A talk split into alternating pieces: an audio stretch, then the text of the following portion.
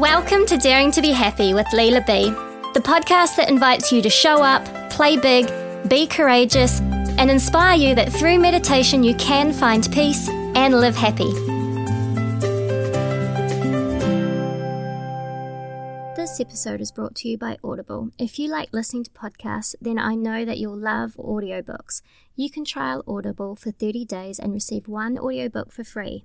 Simply go to leelab.life forward slash audible and sign up now. For today's episode, we're doing something a little different.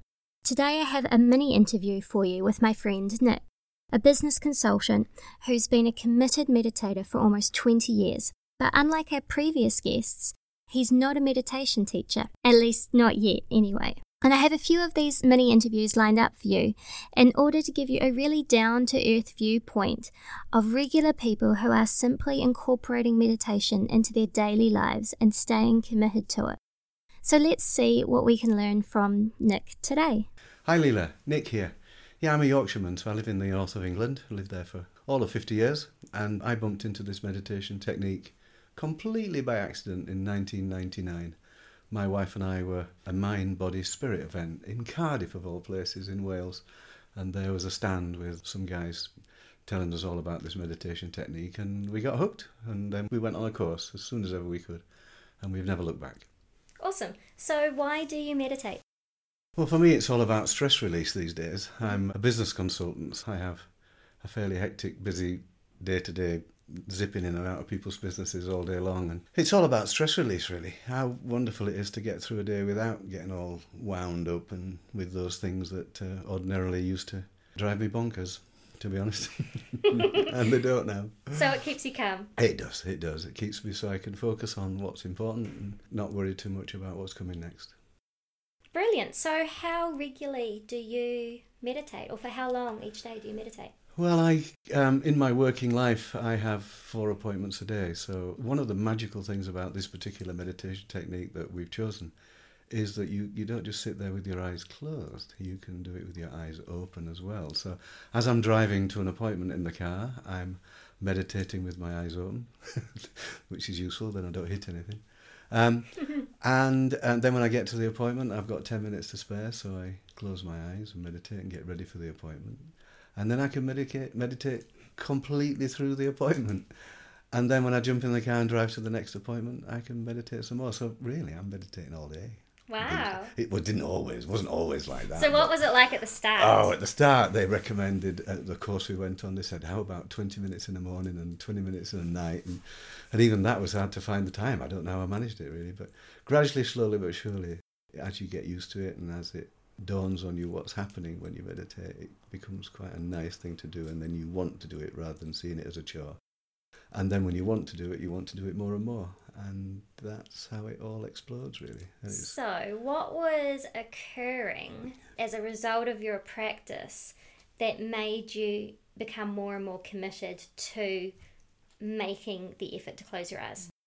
You know that line, uh, don't forget to smell the roses along the way? Mm. You know, I think you can jump from one thing to another in a busy life, in a busy day. And I think the first impact was that it was quite nice to, you know, there's gaps in the day, and it's nice to notice the blue sky and the sun's out, and and things in nature, of course, always take us to a, a nice place, a nice warm fuzzy feeling. So I think it was just the the major impact was I just started noticing things that I probably would have walked past in the past. Mm-hmm. And so, how lovely is that? It makes the day richer, it makes the day more enjoyable just to notice the wonderful things around that I had forgotten were there.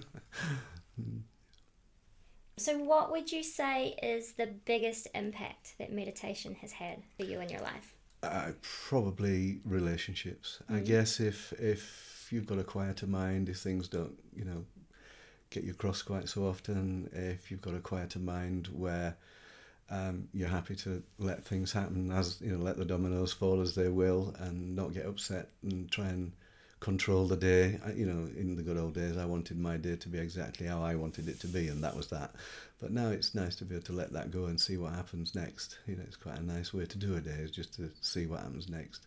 And when you take that into relationships, whether it be, you know, the wife, the kids, the next door neighbours, the boss, uh, it just it makes relationships that much easier and that much more effortless. So I think that's probably the biggest the biggest plus for a meditation. Great. And so, what brings you joy? Um, nature's the favourite one. I, you know, as I say, noticing things, just the things that I would walk past normally. Noticing things that I wouldn't normally notice before. I think that's all it is, really. My working day is my working day. My home life is my home life. And it's just everything's richer, everything's calmer, everything's more enjoyable, really. Um, I wouldn't say any particular thing like space travel. You know, it's just doing uh, doing all the things I always used to do, but doing them a little differently, and a little more peacefully, and a little more gently, and days are nicer to through. Awesome. So finally, what does daring to be happy mean to you? I don't know. Just heard it a minute ago. It's a cool strapline. Daring to be happy. You know, do you give me a minute? I'm going to have one surprise question. If I were to ask the next 10 business people that I bump into next week, ask them about their stress levels, if I were to ask them about their working life, their family life, etc., it'll all be full of stress. And the very idea of them even considering being in the same vicinity of learning to meditate might just faze them. But I would say, give it a shot, you know? Dare to be happy. Yeah. Yeah. Nice. Yeah. Well, thank you, Nick. You're very welcome, Leela. Thanks, Nick, for sharing your meditation experience with us and keeping it so easy and simple. I hope you enjoyed the perspective from a slightly less experienced meditator this week. Now, for just a couple of notices. If you head on over to my Facebook page, you'll see a couple of things happening there at the moment. There's a post where you can vote on some options to help me pick my new Leela B logo. There's a link where you can vote Daring to Be Happy as the best new podcast of 2017 for the Discover Pods Awards. And I'm currently planning out my first Daring to Be Happy meditation challenge, and I'd love to hear from you what you'd like to see included in something like that. So, do you want to know where to start, how to meditate, how to meditate for longer periods of time? Do you want to be matched with an accountability buddy? just let me know what you need help with, and I will build a little fun Facebook challenge all around it for you. So, the easiest way to find my Facebook page is to use the pretty link leelab.life forward slash Facebook. Don't you just love how my links are all so easy to remember like that?